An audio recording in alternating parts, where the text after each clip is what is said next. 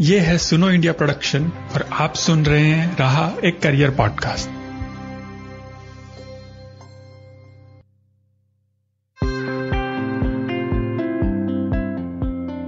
नमस्कार, मैं तरुण निर्वाण, आपका स्वागत करता हूँ रहा एक करियर पॉडकास्ट में। आज के इस एपिसोड में हम एक ऐसी शख्सियत से बात करेंगे जो बचपन से ही देख नहीं सकती, पर इन्होंने कभी इसे अपनी कमज़ोरी नहीं बनने दिया। और वो सारे काम किए जो एक, वो इंसान कर सकता है, जिसे दिखाई देता है। या यूँ कहें, इन्होंने उससे भी कई गुना आगे जाके ऐसा काम कर दिखाया, जिसको करने की शायद एक अलग तरह की हिम्मत चाहिए। आज हमारे साथ है मधु सिंगल जी। मधु जी मित्र ज्योति नाम की एक ऑर्गेनाइजेशन चलाती हैं, जो कि बेंगलोर, कर्नाटक में स्थित है और 1990 से डिफरेंटली एबल्ड और मुख्यतः जो लोग देख नहीं सकते, उन लोगों के लिए काम कर रही हैं।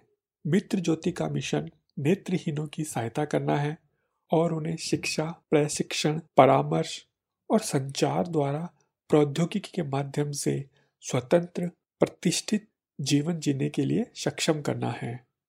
मधु जी को इस क्षेत्र में काम करते हुए कई नेशनल और इंटरनेशनल अवार्ड्स भी मिले, जिनमें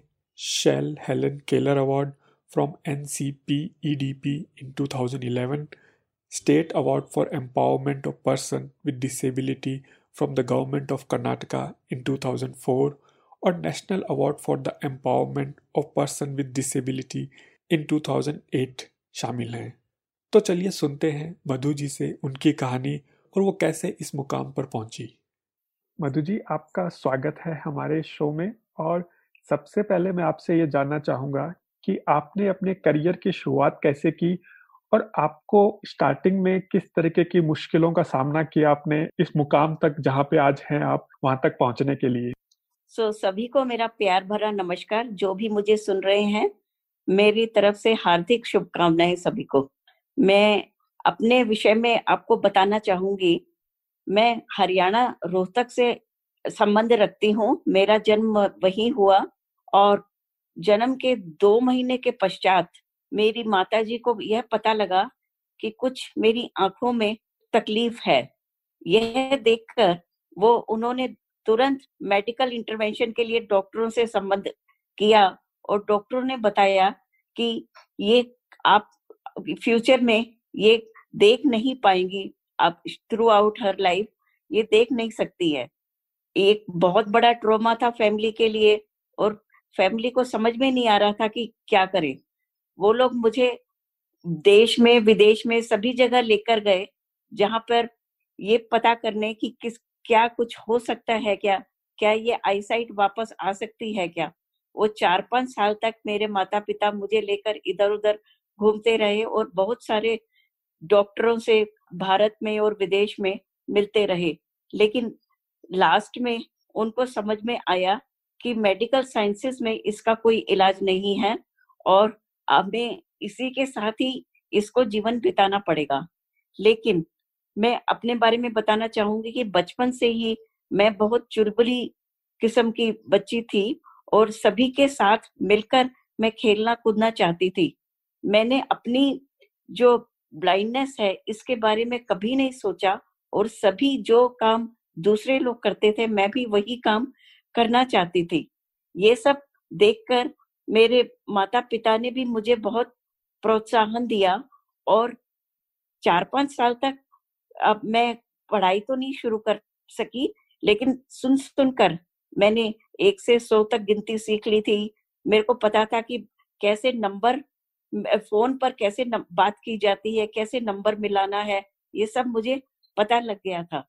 पाँच साल की उम्र में मेरी मम्मी मुझे दिल्ली में कुछ स्कूलों में लेके गई, दृष्टिहीन से संबंधित स्कूलों में लेके गई, लेकिन वहाँ पर उन्हें अच्छा नहीं लगा। उनका जो तरीका था और उनका जो रहन सहन था, उन्हें समझ में नहीं आया तो उन्होंने मुझे वहाँ पर छोड़ने से इनकार कर दिया। लेकिन घर पर ही उन्हें एक ब्लाइंड टीचर मिल गया और उन्होंने उसको कहा कि इनको ब्रेल सिखाओ और क्या पढ़ाया जा सकता है वैसा पढ़ाइए इनको। तो घर में ही मैं अपने चाइल्डहुड में स्कूल नहीं जा सकी। बारह तेरह साल की उम्र तक घर में ही उस ब्लाइंड टीचर की मदद से मैं पढ़ती रही। अपने भाई बहनों की मदद से वो लोग मेरे को किताबें पढ़ पढ़ के सुनाते थे।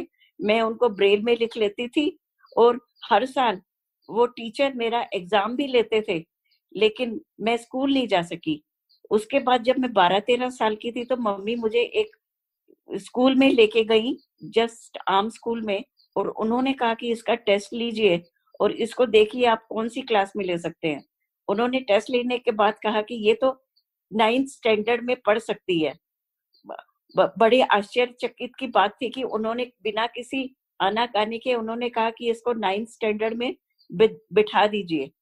लेकिन उन्होंने कहा कि हमें नहीं पता कि हम इसको पढ़ाएँगे कैसे। तो मेरी मम्मी ने कहा कि ठीक है, आप इसको क्लास में बिठाइए, बाकी काम मैं देख लूँगी। उन्हें कुछ नहीं मालूम था कि एक दृष्टिहीन पढ़ कैसे सकता है, ब्रेल क्या होती है। ऐसे एक छोटा सा टाउन था रोहतक, मैं रोहतक से बिलोंग करती हूँ हरियाणा में। वहाँ पे एक स्कूल में, वेस्ट स्कूल में मेरा एडमिशन करा दिया गया। सभी बच्चे भी मुझे थोड़ा दूसरी तरह से देखते थे, उनको समझ में नहीं आता था कि कैसे इसके साथ कांटेक्ट करें और कैसे ये पढ़ती है तो वो बहुत फनी फनी क्वेश्चंस मुझसे पूछा करते थे। मैं भी जवाब दे भी देती थी, लेकिन मुझे बड़ा, थोड़ा बुरा लगता था कि ये लोग कैसे बात करते हैं मुझसे। लेकिन धीरे धीरे वो सभी मेरे मित्र बन गए और और सभी टीचर्स को भी समझ में आने लगा कि ये सभी अच्छे से पढ़ाई कर सकती है। ऐसा कर करके मैंने मेट्रिकुलेशन में पा, पास किया ग्रेजुएशन किया पोस्ट ग्रेजुएशन किया। बहुत सारी प्रॉब्लम्स आई क्योंकि उस समय ब्रेल में किताबें उपलब्ध नहीं थी ऑडियो कोई जानता भी नहीं था। मैं आज से पचास साल पहले की बात कर रही हूँ उस समय कोई नहीं जानता था। फिर भी मेरे मित्र लोग और मेरे भाई बहन पढ़ के मुझे सुनाते थे और मैं उनको ब्रेल में लिख लिया करती थी। ऐसा कर करके मैंने पढ़ाई की। एग्ज़ाम लिखने के समय एक स्क्राइब मिलता था किसी जूनियर क्लास की लड़की जो मेरा एग्ज़ाम लिखती थी मैं उसको डिक्टेट करती थी और वो लिख लेती थी। अभी तक भी यही परंपरा चल रही है। तो इस सब के बाद में आपने मित्र ज्योति की शुरुआत करने का कैसे सोचा? पोस्ट ग्रेजुएशन के बाद मैं सोचने लगी कि अब मुझे नेक्स्ट क्या करना है? इतना पढ़ाई तो कर ली अब मैं क्या करूँगी? उसी समय पे मेरे पिताजी का देहांत हो गया सडनली और एक बहुत बड़ा दुख घर में था और किसी को समझ में नहीं आ रहा था कि हम इसको कैसे मदद करें। मेरे ब्रदर का भी बिज़नेस दूसरे शहर में हो चुका था तो और वो चाहते थे कि उनके साथ हम कानपुर चले जाएँ वो का, हम लोग कानपुर शिफ्ट हो गए। नए शहर में मुझे थोड़ा सा अजीब सा लगा और घर वाले भी थोड़ा डरते थे कि कैसे इसको घर से बाहर भेजें। ऐसा करते करते तीन चार साल बीत गए बट इन दिनों में बहुत सारे ब्रेल मैगजीन्स मैंने मंगाना शुरू किया और मैंने पढ़ना शुरू किया और बहुत सारे दृष्टिहीन लोगों से भी कांटेक्ट करना शुरू किया क्योंकि जब तक मैं दृष्टिहीन लोगों को नहीं जानती थी, उनके बारे में बहुत कम जानती थी क्योंकि मेरी पढ़ाई हमेशा दृष्टिवान लोगों के साथ ही हुई थी। उसके पश्चात मैं बहुत सारी मैगजीन्स पढ़ती गई, घर में बैठ के मैं कहती गई कि मैं घर में नहीं बैठ पाऊँगी, मुझे कुछ काम करना है, मुझे आगे भी पढ़ना है बट किसी को भी समझ में नहीं आ रहा था कि हम क्या करें इसके लिए। उस समय बहुत सारी जॉब जो आजकल बच्चे लोग करते हैं, उस समय ऐसी व्यवस्था नहीं थी। खाली कोई छोटी मोटी जॉब मिलती थी मैंने हिंदुस्तानी संगीत में एमए किया था, लेकिन लेक्चरर की जॉब के लिए भी उस समय इतनी व्यवस्था नहीं थी, बहुत ज़्यादा कोटा भी नहीं था गवर्नमेंट में तो मैं कुछ खास कर नहीं पाई। लेकिन मैं मैगजीन्स पढ़ने लगी, उन मैगजीन्स में पढ़ पढ़ के मुझे, जब मैं दूसरे दृष्टिहीन भाई बहनों के बारे में पढ़ती थी तो मुझे लगता था कि ये लोग कर सकते हैं तो मैं क्यों नहीं कर सकती? उनकी सक्सेस देख के मुझे ऐसा लगता था कि जब ये लोग कर सकते हैं तो मैं भी कर सकती हूँ, मैं भी आगे बढ़ सकती हूँ। उसी समय पे मेरे सिस्टर के हस्बैंड, मेरे जीजा जी वहाँ कानपुर आए और उन्होंने मुझे प्रोत्साहन दिया कि तुम थोड़े दिन के लिए, हॉलीडेज के लिए हमारे यहाँ आओ और देखो, घर से बाहर निकल कर देखो कि तुम क्या करना चाहती हो। ये सब सोचकर मैं 1987 में बेंगलोर आई बेंगलोर में आकर मैंने बहुत सारे विद्यालय जो दृष्टिहीनों से संबंधित थे और दूसरी डिजेबिलिटी लाइक ऑर्थो और उसके साथ साथ में हियरिंग इम्पेयर्ड ऐसे लोगों से मुलाकात करने का मौका मिला और मुझे लगने लगा कि एक जॉब कर कर भी मैं क्या करूँगी? मुझे अपनी लाइफ में जो मैंने ट्रबल अपनी पढ़ाई के समय थी मुझे कम से कम ये ट्रबल दूसरों को ना हो, मेरे दूसरे भाई बहनों को ना हो। ये सोचकर मैंने कहा कि नहीं, मैं तो अपने दृष्टिहीन भाई बहनों के लिए और दूसरों के लिए काम करना चाहूँगी। जब मैं उनसे मिली तो मुझे लगा कि मेरी प्रॉब्लम तो कुछ है ही नहीं।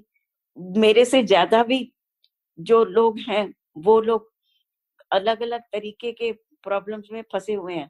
तो मैं इनके लिए कुछ काम करूँगी। ये सोचकर मेरे जीजा जी ने और हमने सोचा कि एक ट्रस्ट का आरंभ किया जाए। तो मित्र ज्योति नाम से हमने एक ट्रस्ट रजिस्टर किया 1990 में। उसके बाद इसमें नौ ट्रस्टी मेंबर्स थे जो कि ये चाहते थे कि कुछ अच्छा काम हो सोसाइटी के लिए। और इसमें हमने बहुत सारी एक्टिविटीज़ भी धीरे धीरे करके शुरू की। जब मैं आपके और आपके एनजीओ के बारे में पढ़ रहा था तो एक बहुत ही इंटरेस्टिंग कॉन्सेप्ट मुझे पढ़ने में आया टॉकिंग लाइब्रेरी का। इसका आइडिया आपको कैसे आया? और इसके साथ और कौन से काम आपने और आपकी ऑर्गेनाइजेशन ने किए? क्योंकि मुझे पढ़ाई के समय पे किताबें उपलब्ध नहीं थी ब्रेल में भी नहीं थी ऑडियो में भी नहीं थी।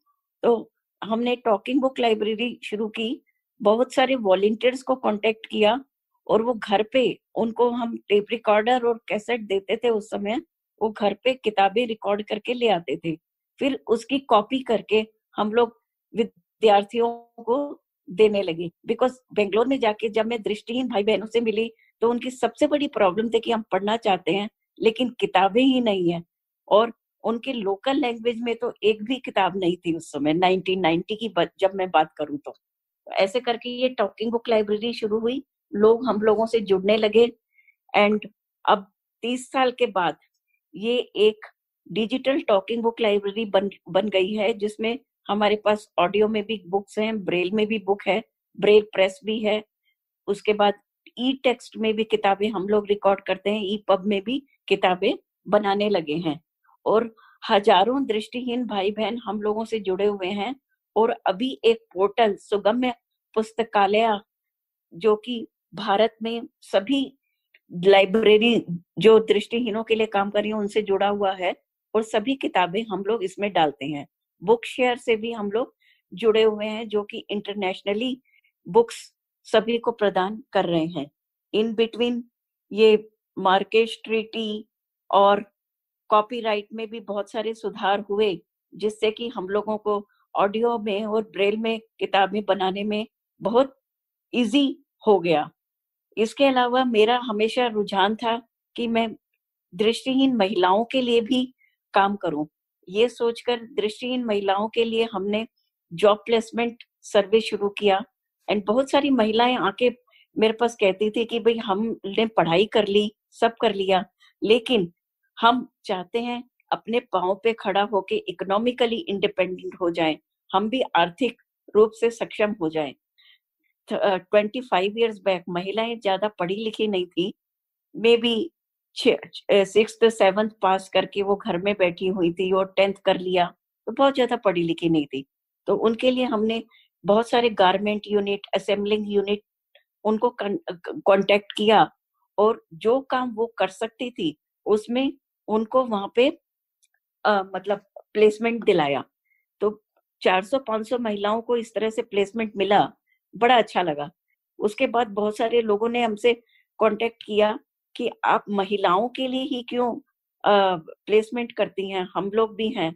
तो सभी तरह के डिजेबल्ड पीपल हमसे कनेक्ट हो गए और हमने सभी के लिए ये प्लेसमेंट सर्विस शुरू कर दी। तो हम लोग सभी कंपनीज़ को कांटेक्ट करने लगे और जैसे जैसे उनकी जो लियाकत थी, उसके हिसाब से उनको प्लेसमेंट दिलाने लगे। इन बिटवीन बहुत सारी रिकॉग्निशन भी मिले नेशनल अवार्ड मुझे दो बार मिला और बहुत सारे रोटरी और दूसरे प्राइवेट ऑर्गेनाइजेशंस ने भी हमारे काम को सराहा। 2015 में मुझे बीजापुर यूनिवर्सिटी से ऑनरेरी डॉक्टरेट भी मिला। तो बहुत सारे ऑनर ऐसे टाइम टाइम पर मिलते गए और मुझे एनकरेज करते गए। बहुत सारी चीज़ें जो चल रही थी गवर्नमेंट के 1995 का एक्ट आया। उसके बाद हम चाहते थे कि बहुत सारे इसमें चेंजेस हो तो 2016 में आरपीडी एक्ट आया। तो एडवोकेसी में भी हम लोग पार्टिसिपेट करने लगे सभी लोगों के साथ में, मित्र ज्योति की तरफ़ से। और इसमें भी हम लोगों ने काफ़ी पार्टिसिपेशन किया कि किस प्रकार से हम दिव्यांगों को इनका हक दिलाएँ। तो इसमें भी बहुत सारी सफलताएँ मिल रही हैं। जैसे कि पहले जूनियर क्लास का कोई पर्सन हमारे लिए एग्जामिनेशन लिखता था तो उसमें बहुत सारी प्रॉब्लम्स थी, क्योंकि सेम टाइम पे सबके एग्जामिनेशन होते थे तो बहुत मुश्किल होती थी एक स्क्राइब मिलने के लिए। तो बहुत सारी ऐसी छोटी छोटी प्रॉब्लम्स हम मिलजुल कर, सभी ऑर्गेनाइजेशंस के साथ मिलजुल कर उनको सुलझाने की कोशिश करते हैं। मेरी लाइफ में इस तरह की प्रॉब्लम आती गई बहुत सारी। शुरू शुरू में जब मैंने मित्र ज्योति शुरू किया था तो एक गैराज से शुरू किया था। लेकिन जब प्रोग्राम चलने लगे तो मुझे लगने लगा कि मुझे जगह की ज़रूरत है। तो बेंगलोर डेवलपमेंट अथॉरिटी से कांटेक्ट किया। उन्होंने हमें एक जगह अलॉट की। उस जगह मिल गई तो लगा कि अब इसको हम बनाएँगे कैसे? पैसे नहीं थे। बहुत बहुत सारे लोग आगे आए। बहुत सारे लोगों का सहयोग हमें मिला है मित्र ज्योति के लिए। और मित्र ज्योति की अभी हमारे पास दो बिल्डिंग है, जिसमें हमारे सभी कार्यक्रम चल रहे हैं। तो मेरा कहने का मतलब है कि अगर विल एंड विश हो तो सभी कुछ पॉसिबल हो सकता है। आप काम में लगे रहिए आगे बढ़ते रहें, आपको सहयोग अवश्य मिलेगा लोगों के द्वारा। इसके अलावा मैं आपसे पूछना चाहता हूँ, जैसे कि आपने बीच में बताया कि आपकी ऑर्गेनाइजेशन ऑडियो बुक प्रोड्यूस करती है तो क्या आप हमें इन ऑडियो हाँ बुक्स के बारे में बता सकती है कि किस तरह के की होती है किस किन विषयों पे होती है और कैसे लोग इनको एक्सेस कर सकते हैं? ज़रूर। ये जब मैंने शुरू किया था तो बहुत सारे कॉलेज के बच्चे आए थे मेरे पास 1992 थ्री में की बात कर रही हूँ कि हमको ना किताबें चाहिए तभी हम कॉलेज में पढ़ पाएँगे नहीं तो किताबें ही नहीं है हमारे पास। तो हमने कॉलेज बुक्स रिकॉर्ड करना शुरू किया था उस समय। बट धीरे धीरे बहुत सारी प्लेजर रीडिंग जैसे कि बहुत सारी मैगजीन्स से हम लोग आर्टिकल्स लेके रिकॉर्ड करने लगे उनके लिए, क्योंकि वो भी बहुत ज़रूरी है। खाली टेक्स्ट बुक से नहीं होता, बहुत कुछ दूसरी चीज़ें भी हमको पढ़नी चाहिए। तो उनकी जनरल रीडिंग के लिए भी बहुत सारी किताबें हमने रिकॉर्ड की। उसके बाद जैसे मैंने बताया, ये सुगम्य पुस्तकालय, वो लोग हमारे मेंबर बन सकते हैं मित्र ज्योति के। उसके बाद, सुगम्य पुस्तकालय या बुक शेयर में भी बहुत सारी किताबें हैं। जो कि खाली मित्र ज्योति से ही नहीं, बहुत अलग अलग लाइब्रेरियों से ये किताबें हैं और सभी लोग, अगर वो मित्र ज्योति के मेंबर बने तो हम उनको कनेक्ट कर देंगे सुगम पुस्तकालय और बुक शेयर में और वो बहुत सारी किताबें सुन पढ़ सकते हैं। तो बहुत तरह तरह की किताबें हैं, लोग हमें कांटेक्ट करें।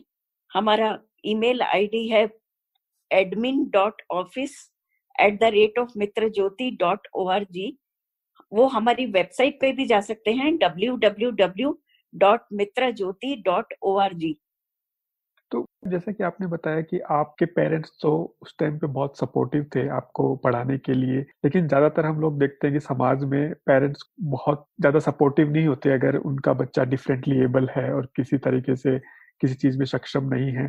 तो अभी अगर हम बात करें जैसे आप भी एडवोकेसी प्रोग्राम चला रहे तो हमारी जो सरकारें हैं चाहे राज्य सरकार हो चाहे सेंट्रल हाँ गवर्नमेंट हो उनकी तरफ़ से किस तरीके के प्रयास किए जा रहे हैं इस कम्युनिटी को आगे बढ़ाने के लिए? अगर मैं 20-30 साल पहले जाऊँ तो जैसे मैंने बताया कि हमारे समय में ये सब चीज़ें नहीं थी। बट हमारे कुछ लीडर्स हैं जिन्होंने ये आंदोलन चलाए, बहुत कुछ मतलब गवर्नमेंट में ये समझाने की कोशिश की। जैसा कि मैं मेंशन करूँगी, लाल अडवाणी जी थे, उसके बाद mister S K Rungta, mister J L Kaul, doctor Rajendra Vyas, ऐसे कुछ लोग हैं जो कि हमारे एक तरह से बहुत बड़े वो बन गए। और उन्होंने फिर ये गवर्नमेंट में जाके शोर मचाया कि हमको कोटा मिलना चाहिए, जॉब्स में कोटा मिलना चाहिए कोई हमें ये नहीं कह सकता कि हम एडमिशन नहीं देंगे। पहले मैंने जैसे बताया कि मैं स्कूल में गई तो वो कुछ पता ही नहीं था। लेकिन आजकल जो ये 1995 का एक्ट आया डिजेबिलिटी एक्ट बहुत परिश्रम करना पड़ा हम सबको। तो एक्ट आने के बाद ये हुआ कि कोई हमें मना नहीं कर सकता था स्कूल एडमिशन के लिए कॉलेज एडमिशन के लिए। अगर हम किसी भी साइटेड स्कूल में भी जाएँ तो कोई ना नहीं कह सकता है। उसके बाद हमें कुछ खामियाँ नज़र आने लगी उस एक्ट में। तो फिर हमने प्रयास किया, हम सबने मिलके। तो 2016 में RPT act right to person with disability की राइट्स होने चाहिए उनको। जब तक राइट्स नहीं होंगे, जब तक ये नहीं होगा कि हम लोग भी आपके तरह से ही हैं, सबकी तरह से ही हैं इक्वल अपॉर्चुनिटीज़ होना चाहिए, तभी पॉसिबल हो सकता है। तो बहुत सारे चेंजेस किए गए। और अभी जो हमारा मेन उद्देश्य है कि हम सबको अवेयरनेस फैलाए, जितना भी हो सकता है अवेयरनेस फैलाए, फैलाएँ और वो हमको अलग नहीं समझे। वो हमारी डिजेबिलिटी के अनुसार हमें मदद करें, सहानुभूति नहीं करें। बहुत चेंजेस आ गए। अभी हम देखते हैं कि तीस, चालीस साल पहले जब हम बाहर निकलते थे तो लोग यही कहते अरे, क्या हो गया? बेचारा आ रहा है। लेकिन अब वो ये सब नहीं कह सकते वो देख रहे हैं हमारे लोग आईएएस ऑफिसर बन चुके हैं के ये कर्नाटका एडमिनिस्ट्रेटिव सर्विसेज़ मतलब राज्यों की सर्विसेज़ में आ चुके हैं बड़े बड़े पदों पर काम कर रहे हैं और बड़े अपने एक डिग्निटी के साथ काम कर रहे हैं तो कोई हमें ये नहीं कह सकता कि तुम लोग पीछे हो। अगर वर्तमान में बात करें जैसे आप बता रहे थे कि पिछले आ, कुछ दशक में, जैसे 1990s की बात करें तो बुक्स भी अवेलेबल नहीं होती थी पढ़ने के लिए। लेकिन आज के टाइम पे तो टेक्नोलॉजी थोड़ी सी एडवांस हो चुकी है पहले के मुकाबले। 100 परसेंट तो नहीं कह सकते कि सब कुछ चेंज हो चुका है। तो आप अगर कुछ ऐसा एग्ज़ाम्पल दे सके कि टेक्नोलॉजी अगर इस फ़ील्ड में किस तरीके से आप लोगों को हेल्प कर रही है, अगर आप उसको एनजीओ में अगर यूज़ कर रहे हैं या इंटरनेशनल लेवल पे अगर कोई ऐसी टेक्नोलॉजी है जो कि फ्रेंडली एबल जो बच्चे हैं उनको हेल्प कर सके पढ़ने, लिखने में या जॉब करने में। मैं ये कहूँगी कि टेक्नोलॉजी ने हमको सच में बहुत है, मदद किया है। उस समय पे जब हम पढ़ते थे तो एक आध किताबें जो हमें मिलती थी ब्रेल में हम लोग खुश हो जाते थे कि चलो दो किताबें मिली वो पढ़ ली। उसके बाद फिर हम हंगरी की तरह से भागते थे कि कहीं से हमें कोई और किताब मिल जाए। लेकिन अब बहुत कुछ अवेलेबल है। मैं अभी सभी बच्चों को यही कहती हूँ कि हमारे समय में तो कुछ था ही नहीं। आप लोग कितनी किताबें पढ़ सकते हैं? और बहुत सारी चीज़ें एक्सेसिबल हो गई हैं थ्रू कंप्यूटर कंप्यूटर के आने से तो मतलब एक बहुत बड़ा रास्ता हम लोगों के लिए खुल खुल गया है। और कितनी किताबें जो कि किंडल है, कितनी जो टेक्नोलॉजी है, उस पर हम लोग एक फ़ोन के ज़रिए या कोई छोटे से इक्विपमेंट के ज़रिए हम कितनी किताबें पढ़ सकते हैं। तो टेक्नोलॉजी ने रियली मतलब एक बहुत बड़ा हम लोगों को जो प्रोत्साहन भी दिया है और हमें आगे बढ़ने का एक जो रास्ता दिखाया है इट इज़ रियली अमेजिंग और मुझे लगता है कि टाइम टू टाइम जैसे जैसे ये टेक्नोलॉजी चेंज होती रहेगी, ये रास्ते खुलते खुलते ही जाएँगे, खुलते ही जाएँगे। अब पुराना तो कभी सोच भी नहीं सकते हैं। फ़ोन फ़ोन जब आ गया, अब तो सभी कुछ फ़ोन में उपलब्ध है। कुछ वर्ष हम लोग सोच रहे थे कि कैसे हम ये ऑपरेट करेंगे, लेकिन अब तो ये सब एक्सेसिबल हो गया है। आप एक फ़ोन खरीदे तो हम जस्ट फ़ोन उठा के इमिडिएटली हम लोग कर सकते थे। पहले हम लोग कोई सॉफ्टवेयर ढूंढते थे बट अब ऐसा नहीं है। लेकिन स्टिल हमारी कंपनियों को या हमारे लोगों को स्टिल सोचना है। बहुत कुछ आगे भी करना है, लेकिन बहुत फ़ायदा हुआ है। पिछले दस बीस सालों में जो चेंज आया है इट वॉज़ रिमार्केबल जैसे कि आपने अपनी पूरी स्टोरी बताई तो ये सारे चैलेंजेस को पूरा करते हुए आपने एक एनजीओ स्टार्ट किया। ना अब भी आप बहुत सारे लोगों की हेल्प कर रहे हैं। तो ये सब काम करने के लिए आपको इंस्पिरेशन कहाँ से मिलती है? इंस्पिरेशन तो मैं कह सकती हूँ कि मुझे अपने जो भाई बहन स्ट्रगल कर रहे हैं स्टिल उनसे ही मिलती है। जैसा कि मैंने कहा कि कुछ लोग आके अपनी समस्याओं के बारे में जब बात करते हैं तब मेरा माइंड वर्क करने लगता है कि अच्छा मेरे को अब आगे क्या करना है इनके लिए? तो वही मेरी इंस्पिरेशन बन जाते हैं कि अगर तीन लोगों ने आके बात किया कि मेरे को ऐसी ऐसी समस्याएँ हैं, मैं कैसे इससे बाहर निकल सकता हूँ? तो उस समय मेरा माइंड ये वर्क करता है कि मैं क्या बताऊँ इन लोगों को, कैसे इन लोगों को उनकी समस्याओं से बाहर निकालूं? और उस समय मुझे लगता है कि मेरी समस्या तो कुछ है ही नहीं। तो इन सब चीज़ों को सोचते हुए मैं कह सकती हूँ कि भाई सबसे बड़ी इंस्पिरेशन ये है। दूसरी मेनली मैं कहूँगी कि मिसेस एन एस हेमा जो फाउंडर है, थी। Association of people with disability की, उनसे मुझे बहुत कुछ सीखने को मिला कि एक ऑर्गेनाइजेशन रन करने के लिए क्या क्या मुसीबतें आती हैं और कैसे हम उनसे बाहर निकल सकते हैं और कैसे हमें अपना बिहेवियर लोगों के सामने रखना चाहिए और कैसे हमें आगे बढ़ना चाहिए, उनसे मुझे बहुत कुछ सीखने को मिला। वो मेरी एक बहुत बड़ी इंस्पिरेशन थी। मुझे अपने घर से बाहर निकालने वाले मेरे जीजा जी थे, जो कि एक मार्गदर्शक के रूप में मुझे लेके आए और उन्होंने मुझे प्रेरणा दी कि तुम कुछ काम करो अपने दूसरे भाई बहनों के लिए। तो मैं कह सकती हूँ, कुछ लोग हैं, लेकिन जब मैं जाऊँगी तो कहूँगी कि मेरी प्रेरणा जो है ये पर्सन विद डिसेबिलिटीज ही हैं जो आकर अपनी समस्या मेरे सामने बोलते हैं तो उस समय मुझे लगता है कि कैसे मैं इनको मदद करूँ? और सबसे अंत में मैं आपसे पूछना चाहूँगा कि जैसे आपने तो इतनी हिम्मत करके और एक एक तरीके से एग्ज़ाम्पल सेट किया कि आ, अगर आप में कुछ करने की चाह है तो कोई रोक नहीं सकता। अगर आप जो बाकी जो हमारे समाज में जो पेरेंट्स हैं जिनके बच्चे डिफरेंटली एबल्ड हैं उनको क्या सुझाव देना चाहेंगी कि वो अपने बच्चों को किस तरह से ट्रीट करे, किस तरीके से मोटिवेट करे और उनको बराबर का चांस दे आगे बढ़ने के लिए? मैं उन उन लोगों को यही कहना चाहूँगी कि अगर आपके तीन बच्चे हैं या दो बच्चे हैं और एक बच्चा जो कि दिव्यांग है तो उसको आप अलग ना देखें। उसको भी आप अपने दूसरे बच्चों के साथ ही शामिल करें। जितनी रिस्पॉन्सिबिलिटी आप दूसरों को देते हैं, उसको भी देने की कोशिश करें, जो काम वो कर सकता है। मैं ये नहीं कहूँगी कि उसको मतलब हर काम वो कर पाएगा, लेकिन उसको रिस्पॉन्सिबिलिटी दे। दूसरी बात यह है कि उसको आप ये सोचकर मत समझे कि हाय बेचारा, चलो इसकी मदद करें मदद करें, लेकिन उस तरह से मदद करें उसको आगे बढ़ाने के लिए, उसको पीछे धकेलने के लिए नहीं। तो मैं यही कहूँगी कि आप उसको आगे आने के लिए प्रोत्साहन करें। जैसा आप अपने दूसरे बच्चों को पढ़ाते हैं जैसा आप दूसरे बच्चों को मदद करते हैं, उसको भी मदद करके आगे लाएँ। और मेरा कहने का तात्पर्य यही है कि आपसे उसको अगर ये सहायता मिली तो वो भी आपको दिखाएगा, वो भी आगे बढ़कर एक अच्छा सिटीजन बनेगा। अक्सर देखा जाता है कि बहुत सारे जो दिव्यांग भाई बहन हैं, उनके दिमाग में कुछ इंफिनिटी कॉम्प्लेक्स ऐसा सब आ जाता है और वो बहुत सारी शिकायतें करने लगते हैं। मे बी गवर्नमेंट के खिलाफ, अपने समाज के खिलाफ, अपने माता पिता के खिलाफ। तो मैं उनसे रिक्वेस्ट करूँगी कि आप शिकायत करने की बजाय, अगर आगे बढ़ने की कोशिश करें कि मैं दूसरों से क्या पा सकता हूँ, ये सोचने की बजाय कि मैं अपने माता पिता को, अपनी सोसाइटी को, अपने देश को मैं क्या दे सकता हूँ, मेरी क्या रिस्पॉन्सिबिलिटी है?